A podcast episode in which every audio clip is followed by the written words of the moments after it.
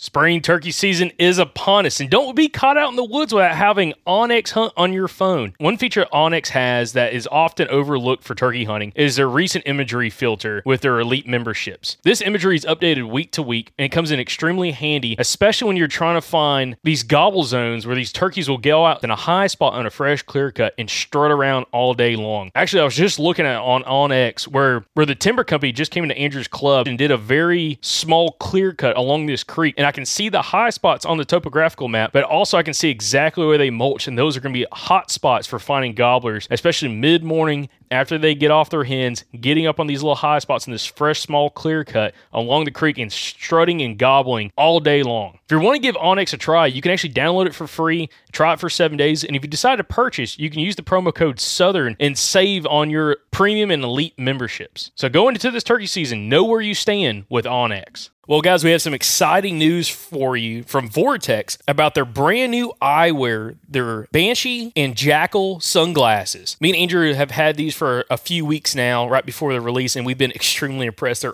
awesome glasses, guys. And listen, if you're needing some new sunglasses, not only do they have the VIP warranty, but they're tough as crap, guys. Scratch-resistant eyewear, it's extremely important. And also, they have safety features as well. So when you're out shooting at the range, again, these are rated glasses, so you are going to be more than protected when you're at the range. But they also look fantastic when you're out around town. So right now, Vortex has some special pricing on their website, which is vortexoptics.com for the new eyewear. But also, if you use the code Southern20, you get to save even more on this special pricing for right now at VortexOptics.com. Again, check out the new eyewear from VortexOptics.com and use the promo code Southern20 to save on their brand new eyewear. Hey, everybody. This is Kyle V, host of the Ozark Podcast. If you like the Southern Outdoorsman Podcast, we have a show for you. We sit down with local outdoorsmen of Arkansas, Missouri, and Oklahoma to talk all things hunting, fishing, conservation, history, and culture in the Ozark Mountains region.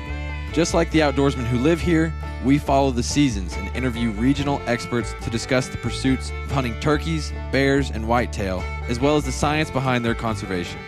Join me and my co-host Kyle Plunkett every Wednesday, and make sure you subscribe so you don't miss an episode.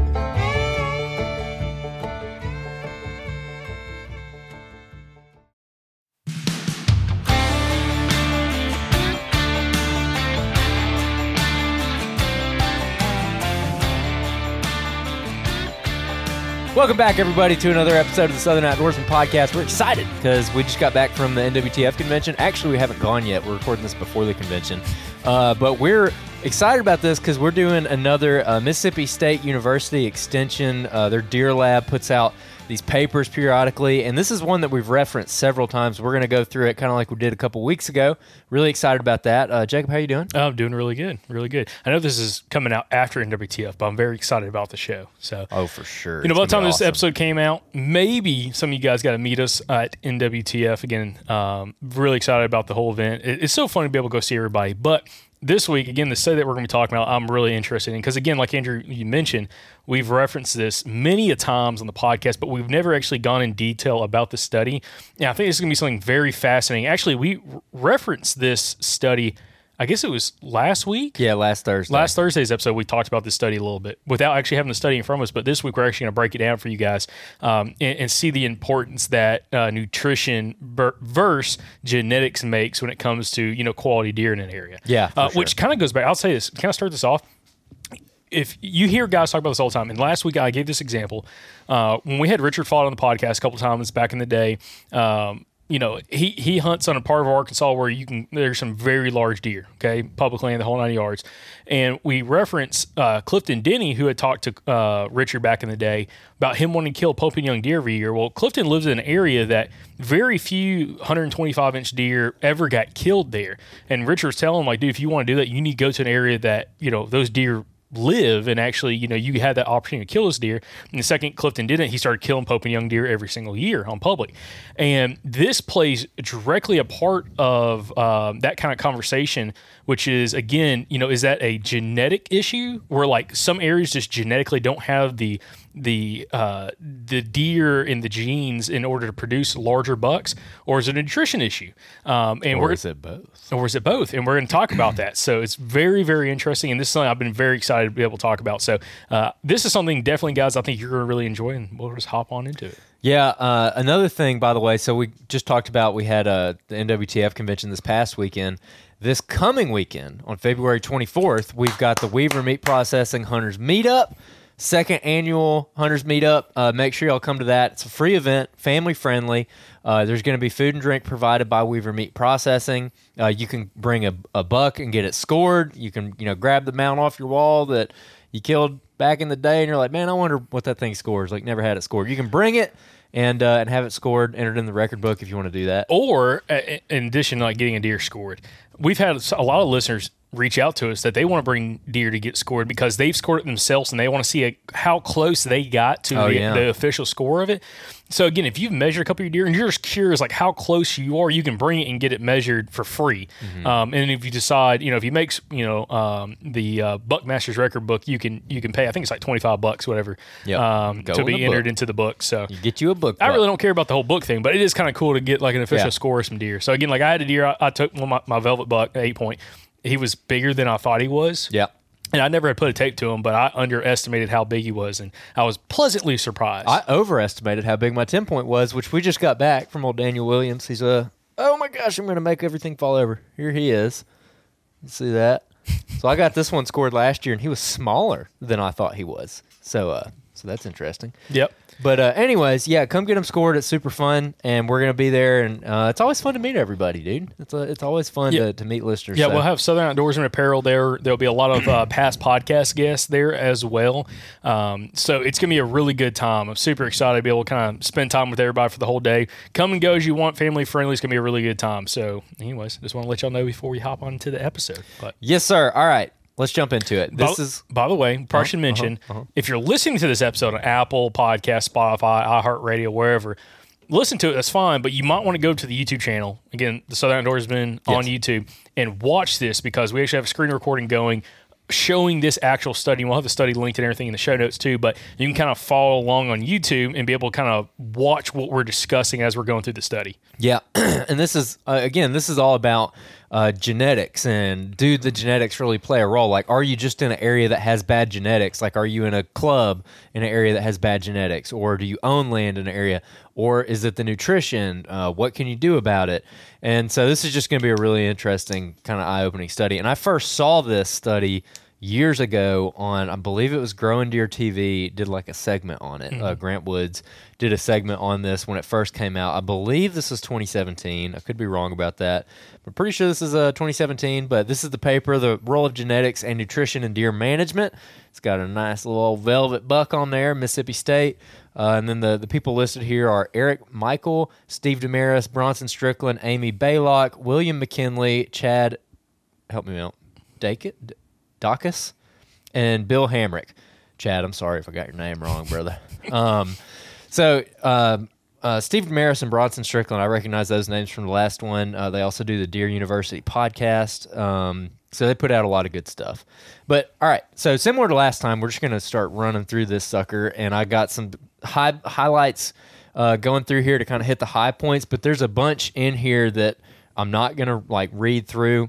You can go read this yourself. We're going to link it in the show notes of both the podcast and the YouTube video. So you can pull this up and go read through it yourself. It's a really easy read. And again, I said this last time, but I'll say it again.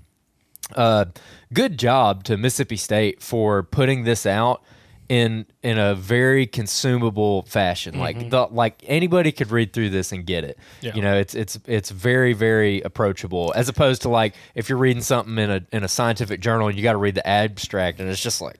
Well, we've had a study like that before. Yeah, that was on deer movement. A different university had done it, and I I couldn't track what they were talking about for a lot of the conversation until we started pulling data off of it and actually were able to put it into, digital maps showing the points of all these deer, and that's on our Patreon.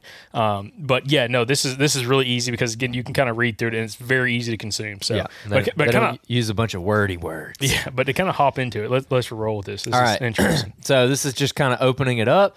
Research has clearly shown that proper nutrition for whitetail deer is important in expressing genetic potential for body growth and antler size. Yearling bucks raised on a 16% protein diet grew antlers twice as large as yearlings raised on an 8% protein diet. When continued, Boone and Crockett's score at 4 years of age was 20 inches larger in the 16% protein group. The facts are clear.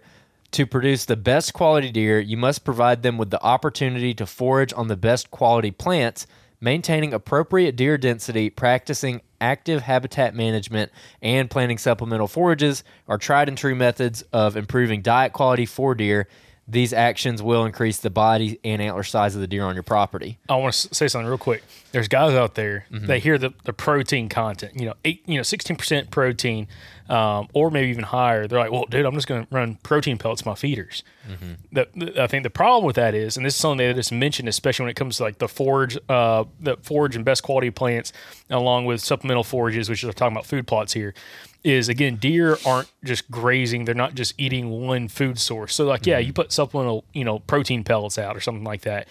Deer might nibble on them, but they're not going to consume that all day long. That's not the only thing they're eating. That's a very small portion of what they're eating. So when they're talking about, like, high-quality forage, like when it comes to plants on your property, especially as a private landowner, having a very wide diversity of natural forage for them to feed on. And it's crazy when we've done – again, walkthroughs with like our family farm when we had Alan Summerford and Kyle V from the Native Habitat Project and Land of Legacy to come out.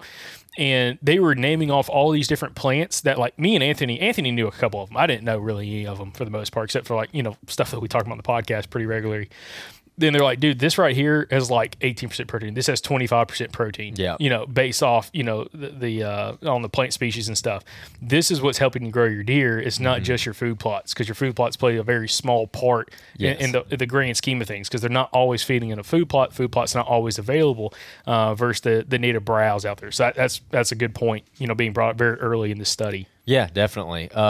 It goes on to say recent research has shown that deer are more than just a product of what they eat. They're also a product of what their parents and grandparents ate. That kind of cuts to the heart of what we're about to get to. The Mississippi State University Deer Lab's latest research has discovered that deer body and antler size are also regulated by a phenomenon called epigenetics. I don't really know what that word means, to be honest with you. Let's Google it real quick. Epigenetics, basically what they're saying there, let's see here. What's the epigenetics is the study of how your behaviors and environment can cause changes that affect the way your genes work. Okay, so you should have read that a little slower for all the audio listeners. The study of how behaviors and environment can cause changes and affect the way your genes work. So that kind of, again, cuts to the heart of where this is going, about how the environment controls basically the genetic factors that, like, present themselves in a whitetail deer. So I'm not going to try to over-explain it, because they're going to get right to it. I can say this from being a fat guy and losing some weight now.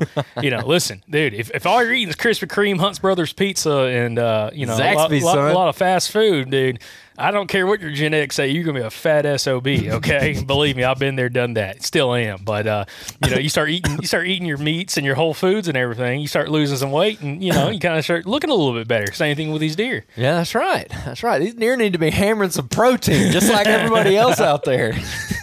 All right. So extreme regional variation. This took place in Mississippi. So essentially what they did is they went and caught a bunch of wild deer in different parts of the state, which they classified here, and we're about to get to it, and put them in captivity. Do what? I have a question about this. After doing David Ellis's podcast, when we're talking about collared deer and stuff, I wonder what the conversation with landowners, like, did this happen on private landowner's property, or was this property that the state owned? Because as a private landowner, I don't know if I'd want somebody coming in and catching my deer, take them off. Yeah, catching your deer. I mean, what's the difference in killing them and catching them? I mean, would you let them come out and, like, shoot a doe?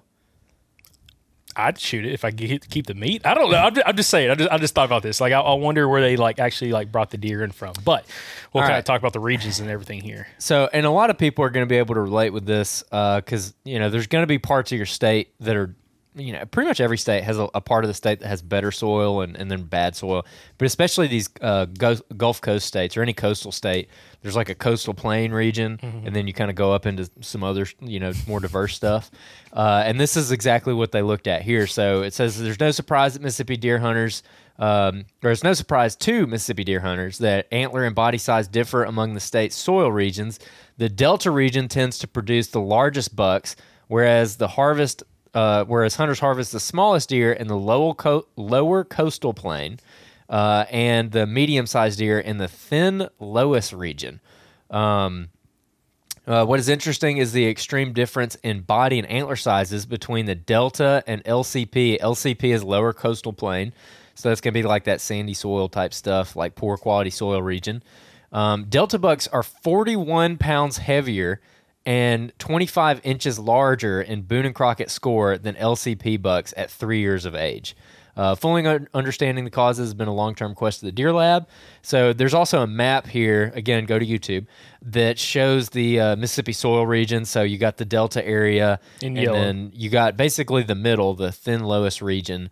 I had to look that up. The loess is basically like a soil type that they believe is deposited by wind. Okay. So that's, again, a different soil type. And then you got the lower coastal plain here in blue on the map, so you can see where that is. And it's where you think it is. It's down near the Gulf Coast, that lower coastal plain is. And that's what a lot of like Florida and South Alabama, I think, would be similar habitat to that. The Delta region is home to large acreages of agriculture that provide an almost unlimited amount of high-quality forage for deer. Although a nuisance for some farmers, deer populations find an excellent summer forage supplement with soybeans, and wheat is often available during the fall and winter. In the LCP, the most common land use is timber production because of the low-quality soil in that region. Timber production can be a great source of revenue for the landowner, but how the timber is managed will have a pronounced effect on the amount of deer forage produced. Maximizing timber revenue will decrease the amount of deer forage produced. When the forest canopies are dense and do not allow sunlight to hit the ground, deer forage will disappear. So we actually talk about this all the time mm-hmm. on the podcast because that's what we hunt most of the time. Yeah. We're hunting timberland, pine production kind of stuff. And there's a picture here that actually does a really good job of demonstrating what we call, or what I've called on the podcast and in some videos we've done, like the stem exclusion phase. Yeah. Okay.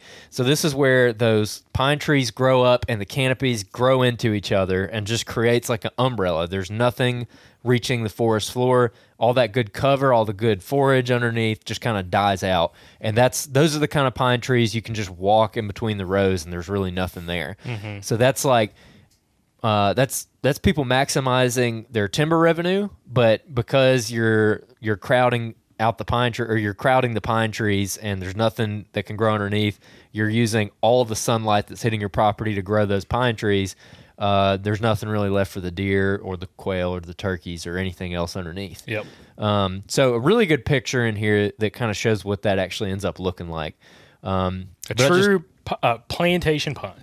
But also, that's a really just good thing to note about what it says. Again, like that's a pretty important statement. Maximizing timber revenue will decrease the amount of deer forage produced. So maximizing timber revenue. If you live in somewhere in the southeast and you're hunting like a lease or a hunting club, you're probably hunting a timber company's land. Mm-hmm. What is their job? Their job is to maximize timber revenue. So you can't really fault them for doing it. Like they have a responsibility. But that's why, in my opinion, it's important for us deer hunters to educate ourselves on this kind of stuff, because then we can advocate for it down the road. Like maybe there's a solution where we can, you know, have really good timber management, but in a way that also helps us bring the quail back mm-hmm. and helps us have larger deer densities. And I don't know what that solution is, but the more we as hunters know about it, the closer we can get to working to that solution. Because a lot of people want to throw their hands up and get mad at the timber company, which I get because it can be frustrating. But at the end of the day, it's their land and they have a financial responsibility. You know, mm-hmm. they have a responsibility to their shareholders to make money. Yep. But also, this kind of goes back to if you're blessed with your own piece of private land that you own or family owns, if you know timber harvest is important for you, which most private landowners it is, it's figuring out a good in between, good workaround where you're maximizing your timber harvest while still offering native browse on that property, not just food plots, not just supplemental feeding with bait or anything like that, and seeing, you know, what potentially could you do on that property through certain thinning processes to be able, but to be able to allow for, you know, sunlight to hit the floor where you have, again, excessive amount of browse, which would be, you know, ideal in a situation, and be able to really produce, you know, a quality enough forage that these deer are going to be able to go out there and really showcase what they're capable of doing body weight wise. And then over, as we're hopefully going to learn through a few generations, seeing the antler and everything, antler production going up and everything else going up as well. Yeah, for sure. Although regional differences in body and antler size of deer in Mississippi are related to soil quality and land use, we could not ignore the concern that smaller antler size in some regions was due to genetic limitations in antler potential. These concerns were supported by earlier research that differentiated two subspecies of white-tailed deer within Mississippi. I did not know this. Most of the state falls within the described range of, gosh, dang it. You good at Latin? No. Why did I not look up how to say this? Odacilius virginianus. Okay. Virginianus. The Virginia white-tailed deer. Virginia white-tailed deer, that's what we have in Bama, a lot through Georgia, Virginia, obviously, Tennessee, Kentucky. Like, that's that subspecies. I didn't realize there's like 32 subspecies of whitetails. The most, like one that a lot of people know would be the coos deer. Coos deer is a different species of whitetail or a subspecies of whitetail that lives out west. Mm-hmm. You got the key deer in South Florida. Well, that coastal plain of Mississippi is home to another one, the Virginianus osceola, because of their smaller size. So throughout Florida and, that coastal plain of South Mississippi and South Alabama and Florida is Virginianus osceola. Interesting. How many people go around tagging trying to kill these different whitetails with these different subspecies? And I don't know. And like mounting them on a plaque, whatever. Like I got my Virginianus osceola. I know people do that because the reason I was like, is that like a thing? So I looked it up, and one of the resources I found on the subspecies was a publication by Whitetails Unlimited that showed your Whitetail Grand Slam. Yeah, you're like your Whitetail Grand Slam, like where all the subspecies are. Of the ones that you can hunt, because I don't think you can hunt key deer. But anyways. Probably can get one roadkill.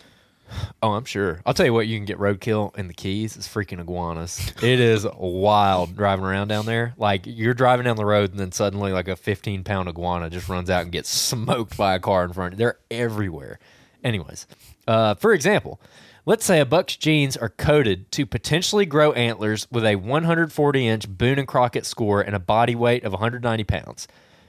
But if the buck is born in an area with poor habitat quality and he consumes inadequate nutrition his entire life, he could be limited by his environment and only grow 120-inch class antlers and weigh about 150 pounds at maturity. This is a classic example of how the basic genetic model showing how the environment influences the growth of an individual.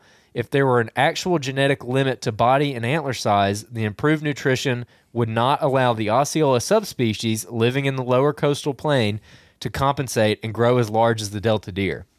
So basically what they're saying is the deer that are living in the lower coastal plain, if all things are suddenly equal, they should not catch up to the Delta deer if their genetics are different. Correct. So if it's and you know, they also cover a lot in here about the restocking efforts and how it's kind of like a genetic mess and there's different genes kind of all over the place. So they do address that in here. We're not going to get into it, but you can go read the paper and kind of make this is now this. You didn't highlight this, but this is kind of interesting. So they released more than 3,000 deer, and some coming from as far away as Wisconsin and Mexico. Now, I've never heard Mexico. But the interesting thing is when they were talking about genetic signatures. Oh, yeah. That, let's see, where is it at? The MSU Deer Lab has confirmed that some differences in the genetic signatures of current Mississippi deer populations correspond with the restocking program. but there is no evidence that the Wisconsin deer ever contributed to the current gene pool. Now, this is something we talked about with Mark Turner, who's another research biologist, buddy of ours, and he mentioned, because in Alabama, same thing, they had deer brought in from Michigan, Wisconsin, a bunch of these different places, and that a lot of those deer, based off the genetic studies or signatures, there's no example of them still prolific or proliferating in the gene pool currently. The only one they found is in a very small portion of Alabama where there's still a slight Michigan gene, supposedly there.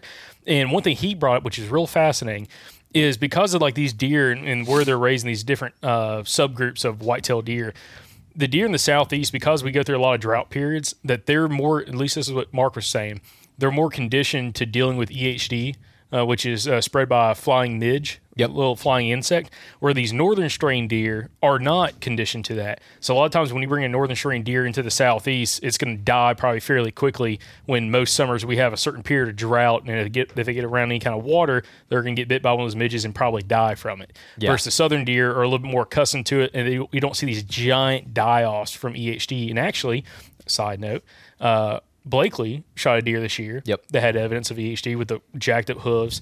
And someone else I talked to killed a deer on some public in the same general area.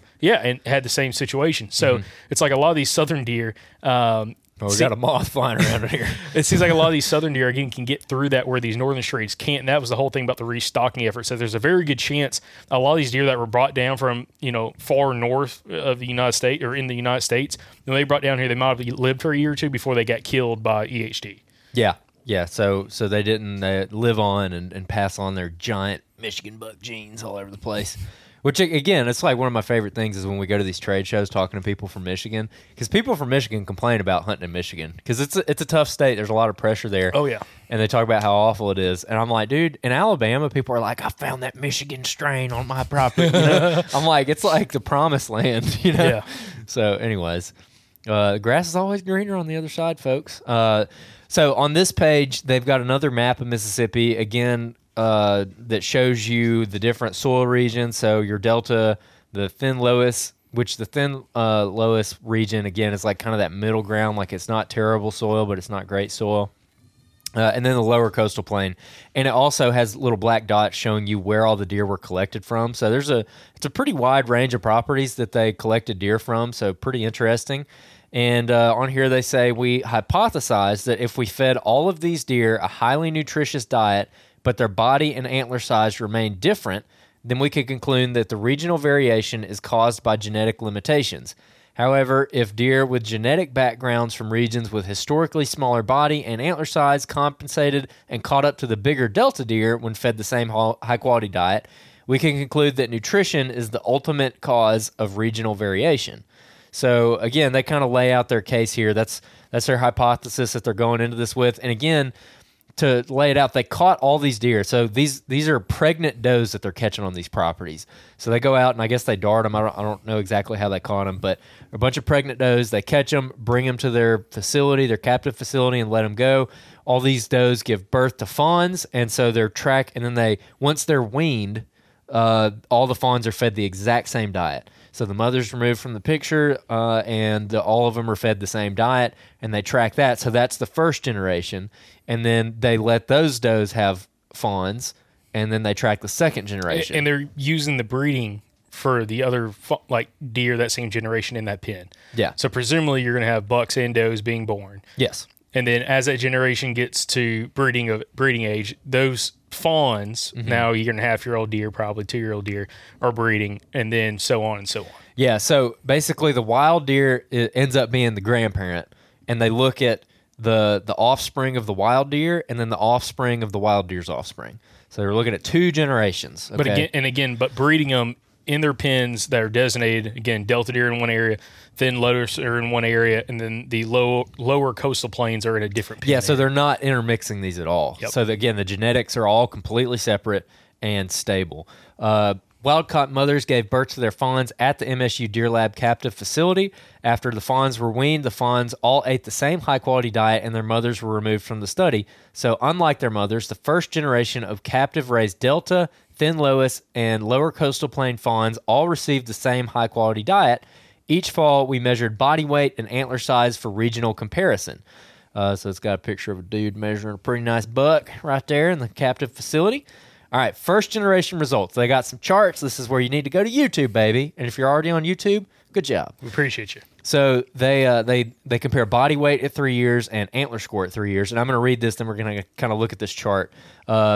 Being raised on an optimum nutrition caused a moderate increase in growth of first-generation bucks compared to their wild predecessors. Over all three regions, body and antler size increased about 6%, but the pattern was not consistent among regions. Body weight for three-year-old bucks from the Delta and Thin Loess increased by 9 pounds, but lower coastal plain bucks remained essentially unchanged compared to their wild counterparts, roaming the nutritionally deprived region of South Mississippi. God bless those people. God bless them. Antler score was a different story. Bucks from the Delta remained essentially unchanged, whereas Thin Loess and LCP bucks, lower coastal plain bucks, increased 7 inches more than their wild predecessors. Okay, so then we look at the graphs, and yeah, so this is pretty interesting. The lower coastal plain, so again, the worst area of this study, pretty much remained the same as far as body weight. Their body weight is a +1. So you have like on this graph, the yellow is wild, the blue says F1, so that's first generation. First generation, and yeah, it's just +1 on the body weight. So 1 pound. So no change. I guess that's probably within whatever margin of error they might have. But their antlers did get bigger, so that I found that kind of interesting. And also on the Delta, their antlers got smaller. So that's interesting. They didn't have no soybeans in there. That's right. Your buddy from your club, man, he's like planting soybeans. I can hear him now. I'll just send him this. So that's, again, first generation results.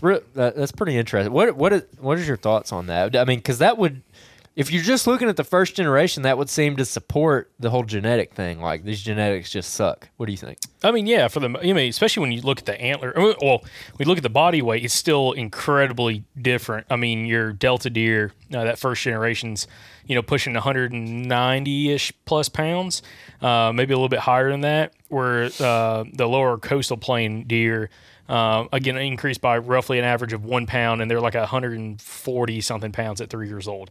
Mm-hmm. Which, again, that's a huge difference. And it kind of goes back to like some of the areas that we've hunted in Alabama where you go to like some areas and you're seeing guys kill 230-pound bucks. Yeah. Not all the time, but like you'll see deer like that come from like one region of the state. It's not unheard of. And then if you literally drive 2 hours, or not even that far, an hour in a different direction, like the average mature buck might be 160 pounds. Yep. And it's like, so that's, it's kind of fascinating, but it's also kind of fascinating because you would think, again, I think the average person think about this, if they were fed super high quality diet that very first year, you would see an increase. Or, if they were fed from birth after they were weaned off a super high quality diet, that you'd see a big difference in that first generation, but there's really not, especially when you're talking about body weights. Antlers, and you plus 7 inches, that's pretty cool. Mm-hmm. Taking a deer from, sub Boone and not Boone and Crockett, sub Pope and Young to, almost getting to Pope and Young, but they're not, they're still not quite there. But it's kind of crazy if you look at this.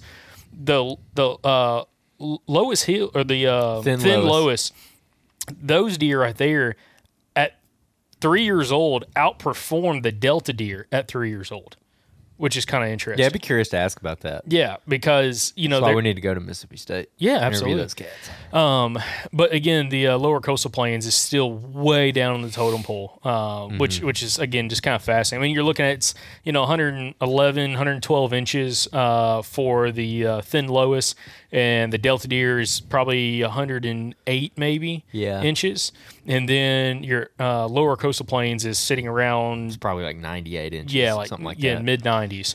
So anyways, it's again kind of goes back to you see guys in the Midwest killing 130 inch deer at 3 years old, mm-hmm. and all these, there's not a single deer over 112 on this at 3 years old. Yeah, definitely. And also, I'll note something here that they said earlier. This is going to come in later in this study, I guess. But one thing that they pointed out that I found interesting when they were talking about nutrition and habitat, they also talked about like having a proper deer density, mm-hmm. so not having too many deer. And you brought this up last week when we were talking with guys like Alan Summerford, Adam and Matt. Dang, I did what you did from Land & Legacy, talking about how a lot of people don't shoot enough does, and a lot of these Midwestern states don't really necessarily have that problem, or at least like the cream of the crop. Because he was saying that Iowa used to have a lower deer density and bigger deer, and now Iowa's going downhill a little bit because everyone quit shooting does. Well, it's the same thing. So yeah, and I was talking to one of those fellers, and we were actually discussing that, because he said there's some very big name people that have sold their farms in Illinois in like 2017, 2018, deer numbers got so high that there were so many deer, like it was hard to kill enough of them. Yeah, because it's not like you have unlimited doe tags and stuff like you do in Alabama. Mm-hmm. You don't Mississippi, you can only kill 5 does. Oh, really? Yeah. Oh, interesting. So Alabama's the Wild West. Tennessee's the Wild West too. There's part of Tennessee you kill 3 does a day in Tennessee for the whole season. But anyways, that happened in Illinois, where they saw like some of these people were selling their farms because they couldn't keep growing enough, big enough deer, because there were so many deer there. Moved to Iowa. And now Iowa's seeing that, which is kind of crazy for us Southerners to think, if you're listening to this podcast, like Iowa's kind of going down here. There's still like really big deer there, but relatively speaking, compared to like 10, 15 years ago, these guys who manage properties up there, like they're seeing a big issue where there's now so many deer, not enough people are shooting does that it's hard to compete with that many mouths and producing enough food for them. Yeah. And what's funny is, anybody's interested, what they told me is some of those guys are selling their farms there and they're moving to Indiana. Because Indiana, parts of Indiana still have low deer numbers, but they have, again, the quality to grow some huge deer. In the last few years, we've seen some gigantic bucks come from Indiana. So that's the new state that's probably going to pop off the next couple of years. And then we're going to ruin that one too. Well, because again, people, I think that's something that's interesting in some of these states, and that's something that they were talking about with me is, when you get to a state where it's like only big bucks, people are scared to shoot does. Yeah. And it's like kind of one of those things like, oh, I don't want to kill a doe, whether it's like, she might carry that genetic to grow really big deer, or, I don't want to ruin a spot because there's some 180, 190 inch deer running around, 200 inch deer. Where hard to fault them for that. Yeah. Right. So if you're hunting a 190 inch deer, like, are you going to wax the first doe that walks out? Yeah. So that's kind of the issue. But you go to one of these areas that has lower deer numbers, like just a smaller deer herd, but they have, again, as we'll learn maybe a little bit more about kind of the genetics, the nutritional aspect and everything, to grow really large deer, that's the next hot spot to be able to find, super large deer. Because if you can really make high quality food source abundant on some big properties, you could then in turn, again, if it's a large enough property where you don't have to worry about neighbors necessarily killing it, which, the average guy like us, I can't go buy 4,000 acres. Okay. But if you got a lot of money and, you can buy and lease a bunch of area all in one continuous block, you could potentially make a difference where a deer might not leave that property other than a very short window of time. So he might be able to get 6+ years old and be able to express his full potential. And then after, 4 or 5 years, you might be growing 200+ inch deer. Yeah, definitely. Interesting stuff. All right, now we're getting to the meat and taters of this whole thing. Second generation. All right, so I'm going to read some of this, and then we're going to hit these charts. The second generation was composed of deer born to mothers raised in our research pens on the optimal high-quality diet. That is, they're the offspring of the first-generation deer. Remember, the first-generation deer were all raised on the same high-quality diet, but their mothers were raised in the wild. We saw significant increases in the second generation. With an exclamation point. Yeah, they're excited about it. Results in Figure 5 show that bucks from the Delta, Thin Loess, and Lower Coastal Plain regions increased 32, 21, and 36 pounds respectively compared to the wild bucks from their prospective regions. That's a whopping 18% improvement. Another exclamation mark. They're fired up. This second generation... Lower coastal plain bucks grew body weights equivalent to the wild bucks from the Delta region.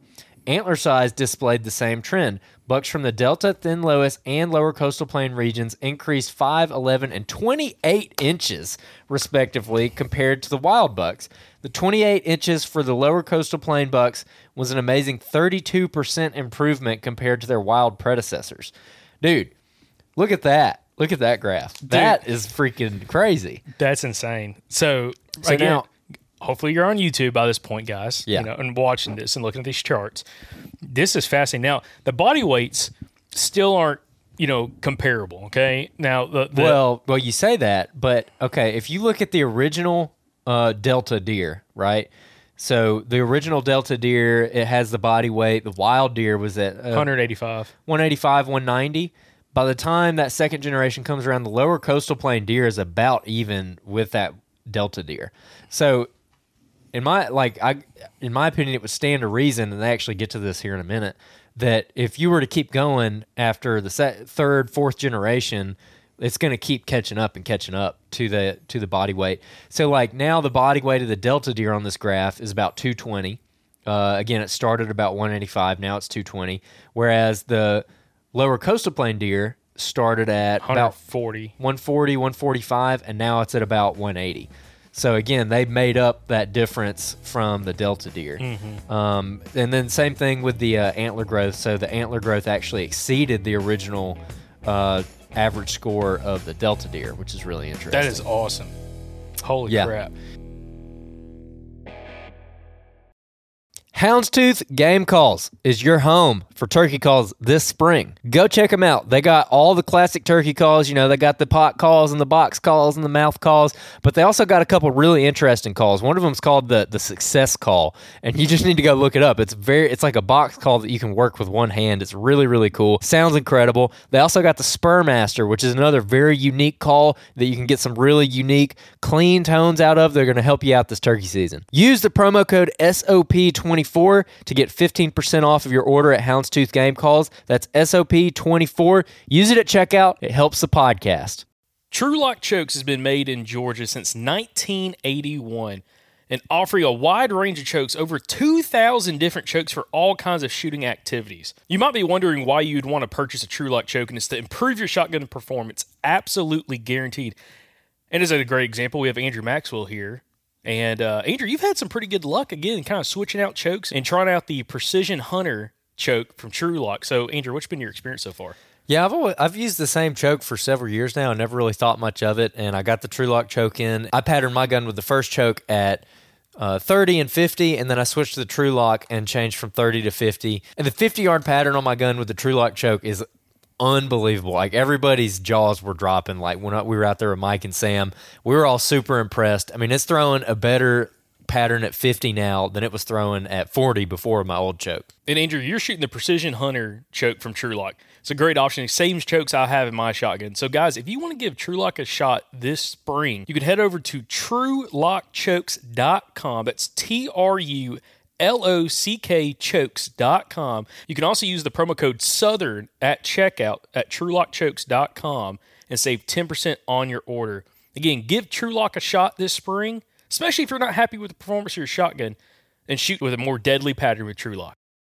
That's crazy, dude. That is insane. That's actually really crazy. To me, that's where you see the biggest similarity between the Delta deer, the thin lowest, and the lower coastal plains is on antlers. Antler size at 3 years old. They're almost, spitting images of each other. Oh, dude, they're right there. They're dead even across the top, just about. They're close. Delta's, an inch or two.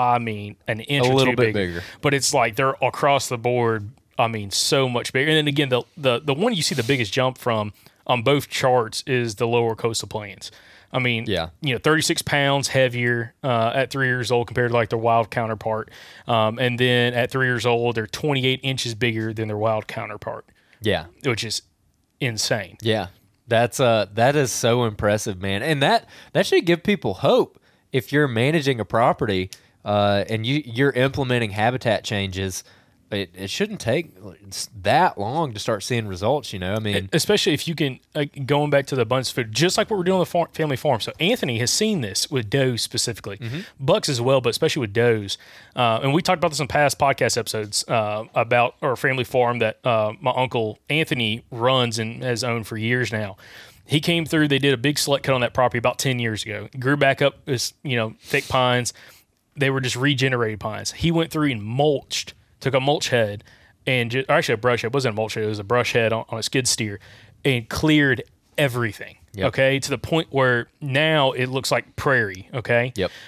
Now the thing is, this is something I kind of talked to him this year. I kind of want to do a little update with him on it. The abundance of food went through the roof. Mm-hmm. What dropped was the cover. Okay. Mm-hmm. So he had more deer, and then we also burned part of the property that they traditionally had bedded a whole bunch in. The thing is, since when he started mulching this property, about 3 years ago when he first mulched it, he saw within a couple years, like just the body weights of does. Like he was killing does. Like typically you kill does, like a big doe is 90 pounds. Yeah. I think he's killed two does that were in 120 pound range. And he's seen some bigger, he's seen deer that big or bigger on trail camera that he just hasn't been able to kill. But in addition to that, he doesn't know, and we talked about this, I don't know if it attracted higher quality bucks, but since he started doing some of that work starting about 4 years ago, there's been bigger and bigger deer showing up on camera that he had never seen. Yeah. And what Alan and Kyle talked about is it might have just like some of those deer are already in the area, but because you have such a high quality food and everything else around you is like closed canopy or maybe lightly thin pines, you just sucked them all in. You sucked them all in, which is a two-part issue. Mm-hmm. Part of it's great because they're there, but the other part is they're eating all your food, so that means you need to manage even harder. Especially your does, and take more does off the property that limit as many mouths are on the property. But I mean, that's when he killed Hightower. Hightower had been living on that property. That deer, it was 13 and a half inches wide. Official score was 139 and 2/8 or 6/8, I think. Yeah, he's as an 8 point, just a huge deer, crazy mass on that deer, and he blew up. Mm-hmm. That last year and a half that he was on that, but really last year he's on that property when a lot of that work had been done, and he was able to kill that deer. And after that, he started showing me photos he had never showed me of these 140 plus inch deer running around the property. That one of his neighbors killed one, and that was something that Alan and Kyle both talked about. From a small property owner, you're doing a lot of this work, but like you really need to get your neighbors on board and kind of like what you're trying to manage for, and get them kind of bought in on the project, because the thing is, your neighbors could reap some rewards of what you're doing. Yeah, okay? Yeah. And like his neighbor, who's got like a very small acreage, doesn't do anything with the acreage, with his property, he killed a giant 10 point on that place. Oh, really? Oh, yeah. It was that 140 plus inch 10 point that Anthony had on camera, and he was using Anthony's property a whole bunch, but he was mostly feeding and kind of bedding in there. But during the rut, that guy coming through the property, which is fine. Again, it was mature deer, really nice deer, really big deer. And it kind of goes back to like, if you can get everybody on board of like what you're doing and kind of start seeing some success of the body weight changes, and even maybe start seeing some antler changes after 4 or 5 years, something like that, and you're talking 3-4 generations, it might get them a little more excited to be like, okay, let's do some work on my property now. Yeah. And see what could be done. Yeah, definitely. All right. For logistical reasons, we had to end the study when the bucks were 3 years old, but that's not the end of the results. We were able to predict antler size at maturity based on growth rates from our other studies. The average antler size at 3 years of age for a first-generation lower coastal plain buck was 95 inches. Using this score as a basis for our prediction, first-generation lower coastal plain bucks would score at about 122 at 6 years of age. So again, they're estimating based on their studies that that deer that at 3.5 is 95 inches, at 6.5 he'll probably be about 122 inches. This means that after one generation of improved nutrition, lower coastal plain bucks are almost reaching the minimum requirements to be entered into the Pope and Young record books, a 125-inch minimum. The average antler score of the second-generation bucks was 116 inches. Again, this is using this score as a basis for our prediction. The second-generation lower coastal plain bucks would score about 147 inches at 6 years of age.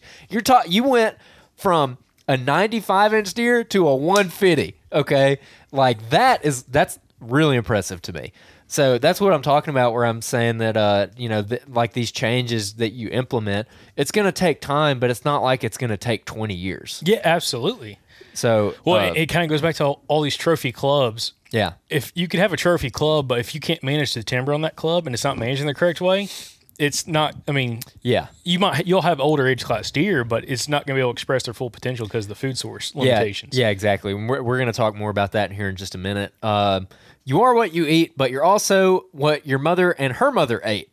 Our results clearly show that deer in the lower coastal plain region of Mississippi are not genetically doomed to have smaller bodies and antlers. They are simply a product of their environment.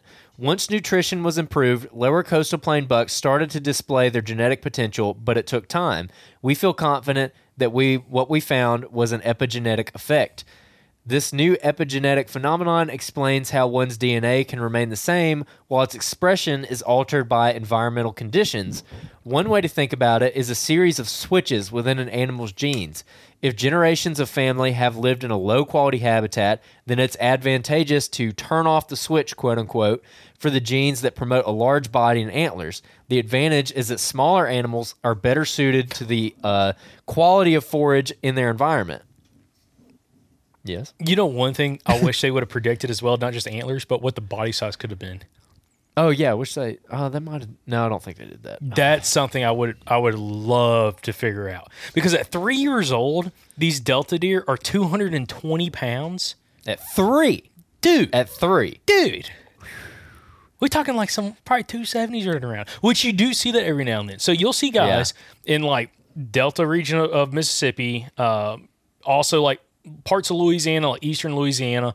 And also that southern Arkansas, that you'll see people that will kill a deer, put it on a scale, and live weight's 270, 280 pounds. I've heard of some almost breaking a 300-pound mark. That is, I can't even imagine. I don't even know what a deer that big would look like. I can't imagine that.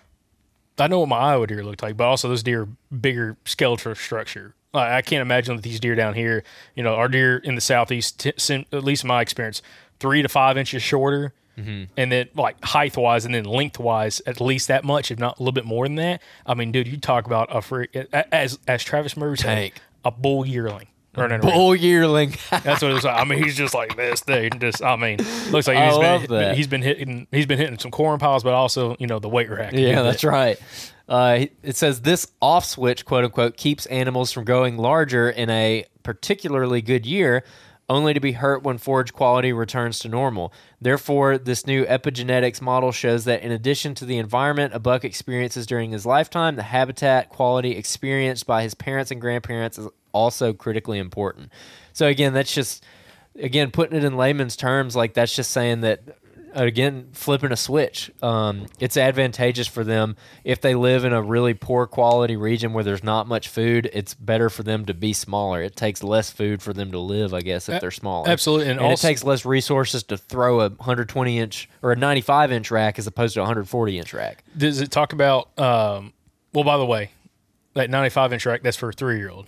Yes. Okay. Yes. It's clarifying. But one thing I don't know if it mentions in here, and you can tell me, is like the stress of like poor soil, poor browse, you know, variation for a deer. If you have high deer numbers in that area as well, that's even less food for them to eat, less quality food. Mm-hmm. So like it's like a double whammy versus like an area, like again, like some of the Delta deer living in large agriculture areas, you know, for that example.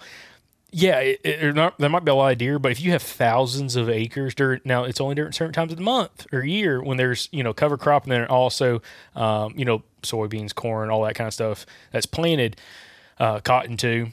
But there's more abundance in like large scale for them to feed at, even though that they're browsing, compared to like in an area where it's high deer numbers, closed canopy forest, there's a lot less for them to eat. And again, you start seeing those smaller bodies, and like that stress of like a mother, a female doe. I almost said female doe. I didn't know there's a male doe, but I don't know if they identify that way. I have to ask one. But again, like the stress of those females being able to put on enough body weight in order to give, you know, their body enough fat in order to produce milk and everything is extremely stressful. And that's what it seems like as well on this, is that, you know, once they kind of get over the stress of not having enough food and quality food, yes, it's like they can do what their, you know, their genetic traits are built for. Yeah. So definitely. That's awesome. Another interesting paragraph that kind of explains it.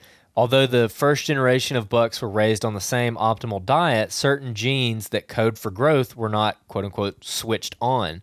Their mothers had passed along a signal to their genes that essentially said, don't grow as big as you can because the environment simply won't support it. That's a disadvantage to being too big when food is limited. However, by the second generation, these genetic switches were turning on and signaling to the genes that it is now safe to grow larger because the mothers had good nutrition. This can be thought of as the mother inheriting her environment. If a mother inherits a high-quality environment, then she will pass that along to her fawns, and the same will occur if she inherits a low-quality environment. So this is really interesting, too, because, you know, we're kind of focusing on the lower coastal plain being, you know, a lot of people who hunt there probably just talk about how they have bad genetics, when in reality it's the habitat and nutrition. But here's an interesting paragraph, too, that looks at the other end of the spectrum. The deer in the Delta region exhibited a second important genetic result. We considered our Delta deer to be the gold standard for body and antler growth by whitetail deer in Mississippi, yet we observed a 32-pound increase in body weight and a 5-inch increase in antler score.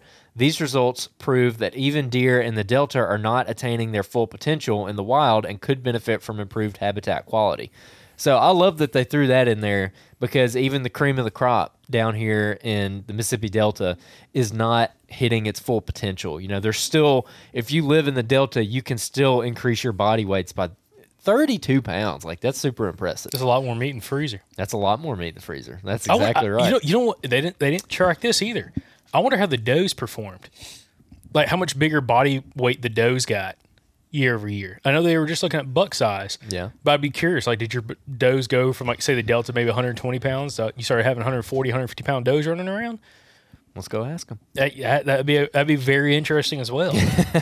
I know some people don't get excited about that, but, you know, that'd be kind of interesting. Hey, still in that point. Freezer, boy.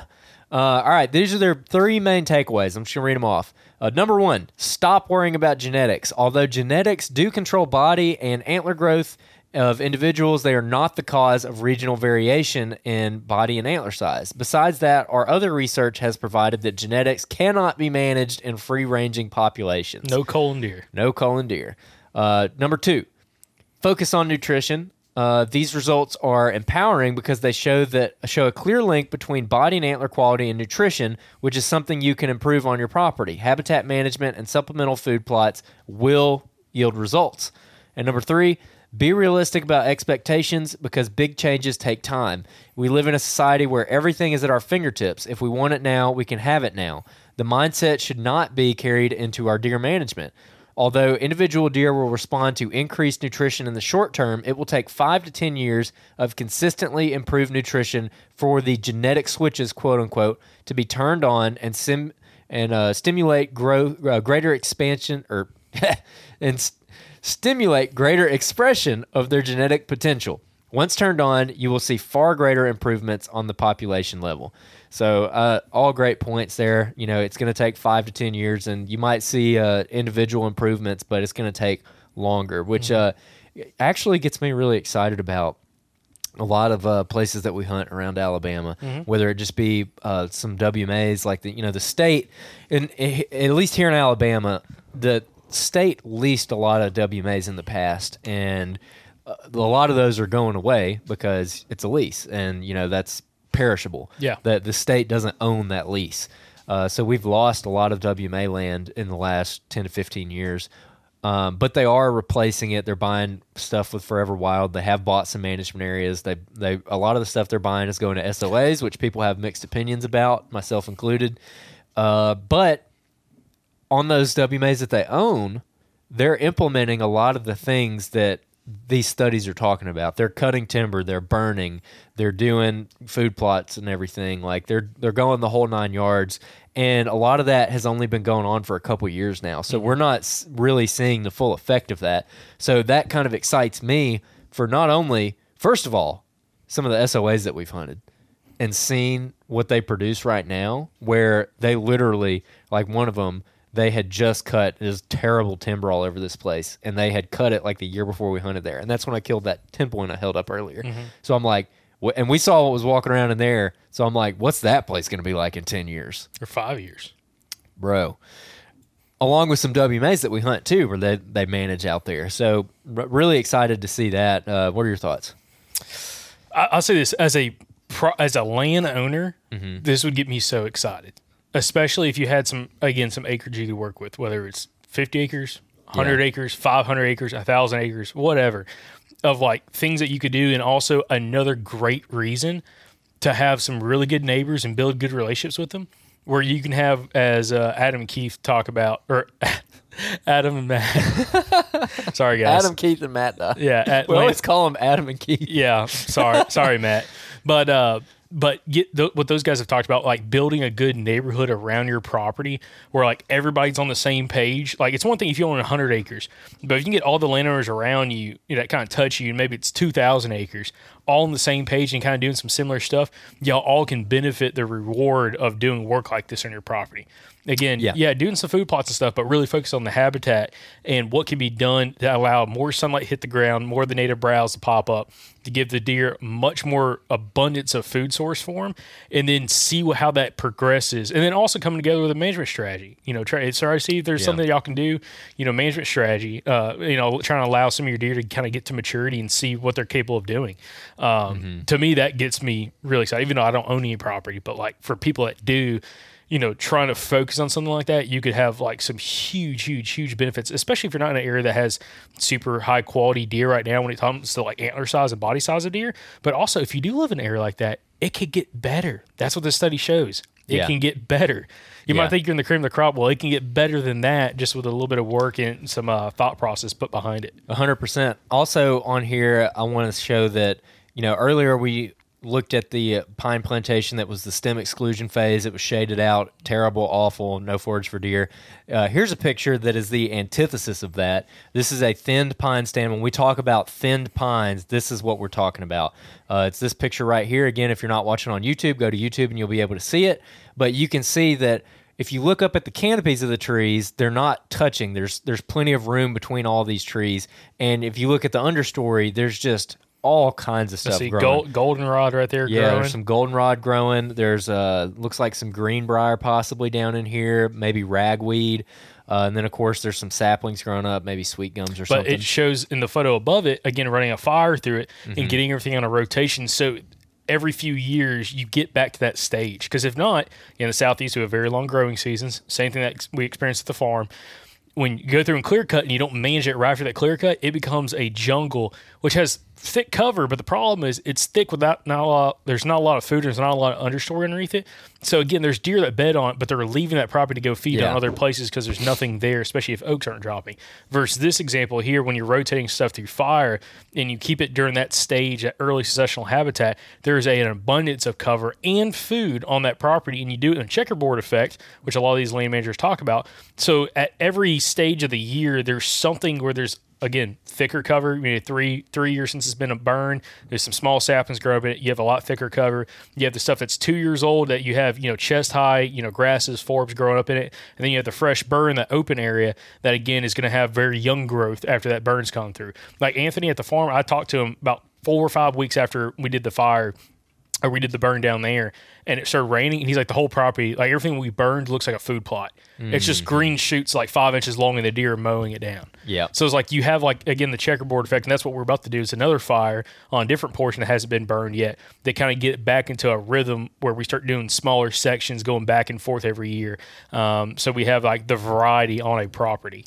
Yeah, definitely. And, you know, again, going back to, a lot of people don't own their own land, but maybe if you're in a hunting club or something, just depends on who owns it. And I'm just thinking out loud here because, you know, if you don't own it and you can't manage the timber, you're kind of SOL. But, you know, a lot of timber companies come in and do thinnings. Like Westervelt on our club has come in and they've done thinnings in several parts. But after they thin it, they don't really do anything with it. They kind of, all the saplings grow up and it kind of goes through, you know, a cycle, and it's good for a little bit and then it kind of gets crappy. So maybe it's worth asking the forester, the property manager, hey, like, what if the club paid for a prescribed fire? You know, what if we paid to have you out here, have like someone who's like certified, like a what do they call it, like a burn master or something like that, who has like that certification to come out and oversee it. It's not expensive to go burn something. It's, as far as land management goes, it's pretty cheap. But like, I think about my club, and we had the conversation on Thursday about the guy who's wanting to plant bean fields. I would much rather just go burn some pines on the property than plant food plots. Well, especially the pines that's been select cut. If it's closed canopy, it's not going to do anything. But if it's, again, the select cut pines, saplings grow up, like the spot I was hunting the last day of season, you ran a fire through that, it would be primo, not only for deer, for turkeys too. And also quail would benefit. So yeah, that's 100% right. And that would be an interesting conversation. It'd be interesting to maybe interview somebody from Westervelt and get their take on, like, you know, is it a broad scheme or is it the same scheme across the board that they do with every property, or do they have some variety that they can do based off the different locations of some properties? Because some properties, yeah, I know they can't burn, so you get a gas line or something like that. Well, that's a fire hazard, explosion hazard, you know, high line, power line, stuff like that. Like, make sure nothing gets out of control. But like on other properties that doesn't have anything that could necessarily get damaged or destroyed, you know, when it comes to like the timber value, yeah, running fires through it, and it again benefit the timber harvest. I mean, that's something that y'all learned at Auburn, or Auburn University, not University of Auburn. Yeah. Anyways, with forestry school, like how it helps with timber production, but also how it can help so much with the wildlife. And again, happier leasees, and they're killing more deer, they're happy to keep on paying you to keep that lease, and so on. Well, and it'd be interesting too, because again, you don't know till you ask. Like, maybe there's some liability stuff that you'd have to work through there. Maybe you could get some kind of liability insurance to cover the timber company, because obviously with the timber company, they don't want some unexperienced people doing a prescribed burn, because if all of a sudden you burn it too hot and you kill all those trees, well, they just lost a ton of money, and a lot of time. So you'd have to address that. But again, this is why I think it's important for us as hunters to learn about this kind of stuff, because you can at least open a dialogue about it, you know, and you can ask the timber company or the property manager, what are you okay with? And being a lot more informed about it too. Yes. Like after like a study like this, like you could bring this up, and it'd be worth, because again, I haven't been in a lease or a hunting club like that. I don't know how the structure is with the timber company and like who a contact would be. Yeah. But like if you could set up a meeting or something and kind of go over, like show them this study as an example, but like we would love to do more on the property in order to, you know, have better quality habitat for you know, all the wildlife on the property. Yeah. Is there a way we can work together on doing some of this stuff? Like if you're going to be thinning 2 years after the thin, could we come through, you know, could you either you guys come out and burn? Could we get somebody from like Alabama Forestry? What's the organization? Alabama Forestry Association or something like that? Something like that. Because they do fires too. Like the Anthony was trying to get them to come out, and they'll do it for free. Like if you get the permit and everything, they'll come out and actually do the fire, I believe. I think I'm saying that correctly. Because we'll have to talk to someone from there maybe. Yeah. By the way, that moth's on you. Oh my gosh. Yeah. Anyway, but yeah, really, really interesting points. But what's this right here? It just says shady forests provide very little forage for deer, so work with a registered forester to thin timber stands as soon as possible. Apply herbicides to control woody vegetation, and finally incorporate a prescribed burning program. Many hunters do a good job of planting cool season food plots, but few develop a good warm season program. Keep in mind that both antlers and fawns are being grown during summer, so this is a critical time for deer to have good nutrition and to switch those growth genes on. And another thing I'll just say about this as well, if you're in the South and you're hunting a timber company land or something, especially these large timber companies, Westervelt, Weyerhaeuser, Manulife, there's a couple others. A lot of times they own like big chunks of land. Like where my club is, Westervelt owns probably 8,000 plus acres right there, and it's several different clubs. So if I was able to approach Westervelt per se, again, just thinking out loud, I don't know how realistic this is, but if I were able to approach them and say, hey, can we do like, if the club pays for it, if we as members, you know, tack on a little extra to our membership fee and we get money in the pot, can we do a prescribed fire with your permission, obviously approved by the timber company? Could we do herbicide treatments? Could we do something simple like a hack and squirt treatment, even something as simple as that for timber stand improvement?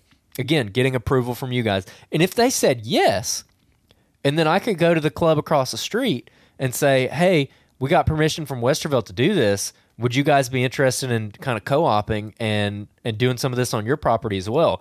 Well, then all of a sudden I go from having 1,800 acres that we get a little bit of freedom to do this stuff on to now it's like 6,000 acres continuous. You get it approved on the other club. Yeah, you get it approved on the other club, and that's how these co-ops work. And then all of a sudden you're making a real difference, because especially we keep mentioning quail, because you know upland hunting in the South is a. Me and Nick Adair from Gundog Yourself were talking about how it is no longer a tradition. It's no longer a culture; it's a tradition because it doesn't exist anymore. Yeah. People don't do it anymore, so. We don't have like a bird dog culture down here anymore because there's no birds to hunt. We have a tradition. Everyone's like, yeah, my grandpa used to do it. Or now we both have gun dogs and we got to drive several hours to go hunt quail. And a lot of what we end up talking about is directed at public land. We're like, oh, why don't they burn this WMA? Why don't we do this? Well, we're not going to bring back quail, and we're not going to improve turkey numbers by doing that on public land. Yeah, like it's 3% it's or 3% less. Of the state. Like it's a non-factor. It's private land management that's going to do it. And so we as hunters, this is what I'm talking about, we need to create some kind of dialogue and figure out solutions, because if you get a bunch of hunting clubs doing this kind of thing, that will move the needle. Yeah. You know, if all of a sudden you have 6,000 acres, 8,000 acres of several different landowners who are really working to do this and doing it right, well, that'll have a big change on that area, and you kind of have that throughout the state. You know, that will move the needle, so that kind of excites me about it. Yeah, absolutely. But, yeah, I'd like to reach out to somebody from the timber company and just, I don't know, just ask some questions. Like, why don't people do that? I don't know if it's because that'd just be a hard no from the timber company. I'm sure with some timber companies that for sure would be a hard no, but again, you don't know till you ask. I think that it might be that probably like no one asks, because the majority of people that you talk to in the club are a lot more concerned about corn, protein pellets, and soybeans than they are the habitat. Yeah. And just to go back, like it does say those warm season food plots can have an impact, but... That's fine, but if you're in a closed canopy forest, it's still not moving the needle. Yeah, like that's kind of the ice cream, I feel like, which I would really like to ask the researchers about that directly and say, you know, you're talking about warm season food plots. If I've got this like kind of terrible club that doesn't have great forage quality, the habitat kind of sucks, is it really going to do that much if I spend this extra time and money to plant like a super high quality, like if I go out and plant a bunch of soybeans, wherever I can plant soybeans, or... Is that more of a tool for people who have good habitat and they're just trying to get that extra 30 pounds? Like we saw with the Mississippi Delta region, they've already got pretty good deer, but they can still do better. Is that more of a tool for them, or can I use that tool and have it be worth my while? Yeah. You know? But also I think it comes down to acreage. How many acres can you plant? Yeah, that's very true. If like on your club, it might equal out to 12 acres maybe total. Yeah. On 1,800 acres that you could plant. And I'm like, is that going to move the needle enough? No, I don't think so. Yeah. So again, I don't pass the eyeball test. But no, I think the big thing is, and this is a really good point with this study, is the more well-informed and educated deer hunters there are out there that think through the lens of like a land manager, even if you're hunting public land, you know, get enough people to kind of voice your opinion on what ought to be done, especially on, you know, whatever state you're in, you know, be able to go to, you know, board of directors at the DCNR, or, you know, your DNR or whatever, and kind of bring up, you know, what you'd like to be seen done with kind of the habitat when it comes to the funding. But also from a private landowner or, you know, someone that's leasing property or on a hunting club, the more informed, educated hunters looking through the lens of a land manager, which is kind of where this falls under, I think more of the needle could be moved. Yeah, because if everybody's out there still with the mindset like I gotta run corn, I gotta feed them with corn or something like that, or put in my small little food plots and not worry anything about the habitat, nothing's ever gonna change. Yeah, definitely. Yeah, super interesting food for thought there. And you know, guys, share this episode with your buddies who maybe you're looking at getting a lease with, or maybe your buddy who's in the hunting club next to you, or whatever the case may be. I'll tell you something interesting. So we're gonna talk about leases real quick. Like Andrew had mentioned, a lot of leases in the Deep South are typically going to be through timber companies, but you can still find leases. If you find a landowner, and one of my uncles have done this, Anthony's brother, Michael, has done this, where he leased property directly through a landowner who does not use the property, doesn't even live in the state, doesn't even live in Alabama. She actually lives in California. And he leases the property, and she gives him full, like he has a check with her, but he can do whatever with the property as long as she approves it. Okay. And they came through and clear cut that property. It's 200 something acres. They clear cut a lot of SMZs and stuff. She let them bring in a D9 dozer and then actually open up all the ridge tops on there and be able to put very large food plots in, good road systems. But she's letting them, she doesn't care anything about planting timber back. So she's going to let him start working through doing prescribed fires on that parcel, that property, and letting him manage it just for wildlife. Oh, wow. Yeah. And again, that's like probably hard to find, but I've heard of other individuals who've talked about leasing property through a larger landowner who kind of sees the value that wildlife provide, you know, from like a leasing price instead of just a timber price. And even if they want to, you know, manage timber on it, doing more of like a savanna cut, kind of like these thin pines that we talked about, and allowing you to be able to do prescribed fires on the property can make a huge difference. And again, the people I know who've had success doing that have leased property through individual land owners, not necessarily through timber companies. Yeah. And some of those properties, like, that's why I'm excited to see what Michael's property turns out into, because this spring is when he wants to start doing the first fire on part of that 230 acres. And I've seen photos of it, and it looks unbelievable. Like, dude, you talk about some saddles running across this giant ridge. It's a giant ridge system that they clear cut the whole thing other than the little SMZs, and the creek runs through it. And just be able to manage that where you kind of do your old checkerboard effect, you know, bring a dozer in, cut in fire breaks, and be able to rotate certain sections, because right now it's like 3 years old. And what Anthony told me was, because Anthony hunted this year, it's the craziest looking clear cut he's ever seen. He's like, it's 3 or 4 years old. There's not a single sweet gum growing in that whole thing. Oh, wow. It's nothing but broom sedge and like different forbs and stuff underneath it. I bet that looks awesome. Oh, he's like, I've never seen because most clear cuts down here where we're at in Alabama, and probably some of you other listeners and viewers in other parts of Southeast, if you clear cut a property, if you don't play anything back, sweet gums typically will take over the property very quickly. Yeah. And, you know, it's unfortunate because the deer don't eat the leaves, they shade everything out, and within 5-6 years, it can be completely closed. That's canopy. The stuff you're killing with a burn. Yeah, yeah, you're trying to kill that big time. That's why you're burning. But like, how, for whatever reason, that property doesn't have any sweet gums. It's not in the seed bank, and they haven't grown. So Anthony says he's real excited to help Michael out doing some fires out there and seeing like what that property could provide compared to like all his other landowners around there don't do anything. Dude, we ought to. And he's got like 300 acres now that he can do it on, because he owns 75, and then he's got the 230 next to it. Well, I'll go film that. That sounds pretty cool. Yep. So anyway, this is stuff this is really interesting. I want people's opinions on this. I want to hear different perspectives. I want to know if there's anybody out there who's discussed something similar with a timber company anywhere across the Southeast. Like, were you able to get anything done? You know, providing some value for the timber company. Like, hey, instead of doing your herbicide treatment in a couple years, why don't you just let us run some fires through here? Like, you know, working with the timber company to find out something that works for the hunters, the wildlife, and the timber company, you know, and find some kind of relationship like that. So I'd love to hear if there's anybody who's managed to do that so far, and hear how they did it and kind of what their structure that was. And then if there's any foresters out there, I mean, I got a bunch of forester buddies, but I'd like to hear from those guys. If there's anybody who works at one of these timber companies, I'd like to hear from you. Yeah. Comment on YouTube, email us on the website, message us on Instagram or Facebook. Just reach out. Like, we want to hear your opinions. Comment on the Facebook post or the Instagram post for this episode. And let's get a discussion going, man. This is a really interesting subject, and this is the time of year to have this conversation, in my opinion. Absolutely. So, other than that, guys, appreciate y'all watching the podcast. Appreciate y'all listening to the podcast. Again, share the show. If you found this interesting and you learned something from it, share it with some buddies. Share it with some of your friends, and see if y'all can make an impact on y'all's property. But, again, appreciate y'all tuning into this week's episode, and we'll catch you back for Thursday's episode from the Southern Outdoorsman Podcast. And remember, guys, y'all stay Southern.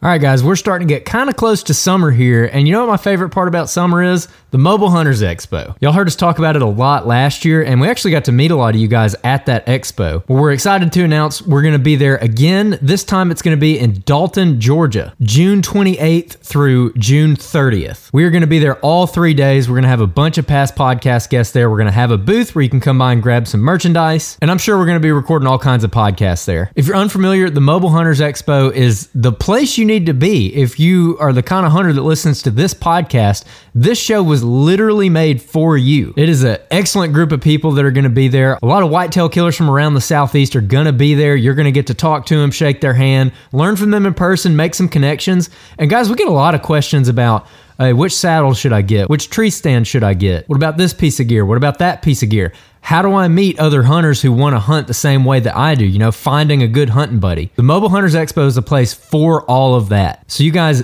don't miss it. June 28th through the 30th, Dalton, Georgia. We'll see you there.